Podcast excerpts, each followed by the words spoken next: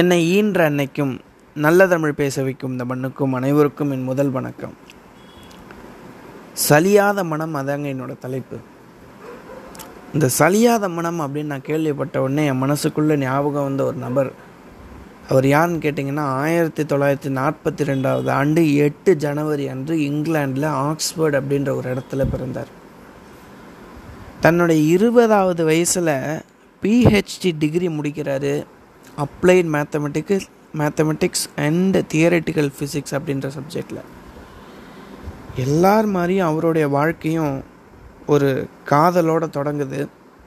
தன்னுடைய 21வது வயசில் தன்னுடைய காதலியை கூட்டிகிட்டு காரில் மின்னல் வேகத்தில் போகிறாரு. அவங்க காதலி சொல்கிறாங்க, அவர் ரொம்ப ஃபாஸ்ட்டாக ட்ரைவ் பண்ணுவார், ஆனால் கவனம் இல்லாத மாதிரி தெரியும், ஆனால் ரொம்ப கவனமாக ஓட்டுவார் அப்படின்னு சொல்கிறாங்க. தனியும் தாண்டி 21வது வயசில் தன்னுடைய காதலியை கூட்டிகிட்டு படம் பார்க்க போகிறாரு. படம் பார்த்து முடிச்சுட்டு வெளியில் வராரு. காரு கிட்ட போன உடனே கால் தடுக்கி கீழே விழுறாரு. ஏன்னு தெரியல, காதலி தூக்கி விடுறாங்க. திரும்ப காரில் ஏறி உட்காந்து வீட்டுக்கு போயிடுறாரு. திரும்ப 10 நாள் கழித்து மறுபடியும் தடுக்கி விழுறாரு. இது என்னடா அது தொடர்ந்து நடக்குது அப்படின்னு சொல்லிட்டு 2 பேரும் சேர்ந்து போய் டாக்டரை மீட் பண்ணுறாங்க. டாக்டர் அவரை ஃபுல்லாக ஸ்கேன் பண்ணிவிட்டு ஒரு விஷயம் சொல்கிறாங்க.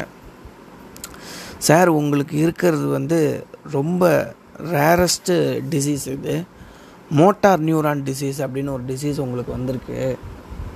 அதனால் என்ன கேட்டிங்கன்னா, உடம்புல இருக்க ஒவ்வொரு உறுப்பாக செயல் இழந்துக்கிட்டே வரும். இவர் ஒரு 3 வருஷம்தான் உயிரோடு இருப்பார், அதுக்கு மேலே அவர் உயிரோடு இருக்கிறதுக்கு வாய்ப்பே இல்லை அப்படின்னு டாக்டருங்கெல்லாம் சொல்லி அறிவுறுத்தி பத்திரமா பார்த்துக்கோங்க அப்படின்னு சொல்லி வீட்டுக்கு அனுப்புகிறாங்க. தன்னுடைய 21வது வயசில் நடந்த இந்த சம்பவம், 3 வருஷம்தான் நம்ம உயிரோடு இருப்போம் அப்படின்னு நம்மளாம் தெரிஞ்சுக்கிட்டோம்னா நம்ம எப்படி துடிதுடிச்சு போயிருப்போம். ஆனால் அவர் தன்னுடைய 76வது வயசு வரையும் உலகமே ரொம்ப பாராட்டக்கூடிய மிகப்பெரிய சயின்டிஸ்டாக இருந்தார். அவர் வேறு யாரும் இல்லை, அவர் தான் ஸ்டீஃபன் ஹாக்கின்ஸ் அப்படின்ற மிகப்பெரிய சயின்டிஸ்ட். ஏன் அவர் மிகப்பெரிய சயின்டிஸ்டாக வராருன்னு கேட்டிங்கன்னா, அதே நாட்டில் இருக்கக்கூடிய நியூட்டனுக்கு கழித்து 300 வருஷம் கழித்து, சரியாக 300 வருஷம் கழித்து பிறந்த ஸ்டீஃபன் ஹாக்கின்ஸ் மிகப்பெரிய சயின்டிஸ்ட்டாக வந்திருக்காரு அப்படின்னு சொல்லுவாங்க.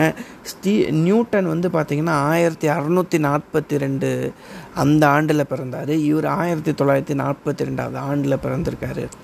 அவருக்கும் உள்ள ஒத்துமையை பற்றி பேசுகிறப்ப அது சொல்லுவாங்க.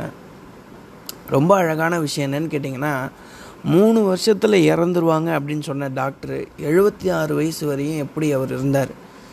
அவர் கடைசி காலகட்டத்தில் இல்லை, அந்த சம்பவம் நடந்து 2-3 வருஷத்துலேயே ரொம்ப பேரலிசிஸ் ஆகி கை கால் எதுவுமே அசைக்க முடியாமல் சேர்லேயே உட்காந்து தன்னுடைய 76 வயசு வரையும் இருந்தார்.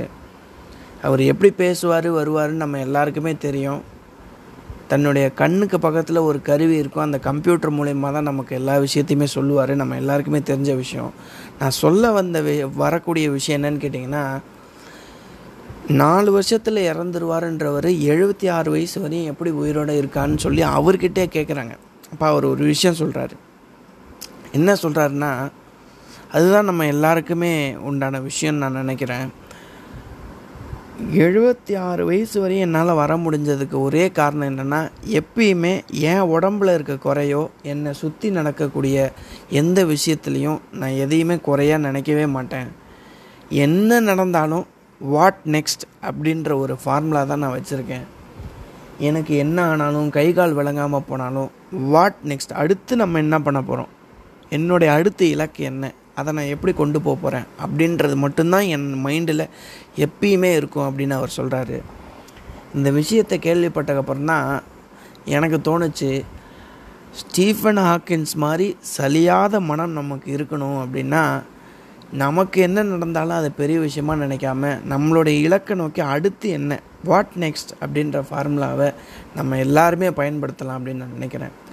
தமிழில் அழகாக ஒரு விஷயம் சொல்லுவாங்க, 1 நிமிடம் கவலைக்கு இடம் கொடுத்தால் நீ ஒவ்வொரு நிமிடமும் உன் மகிழ்ச்சியை இழக்கிறாய் அப்படின்னு சொல்லுவாங்க.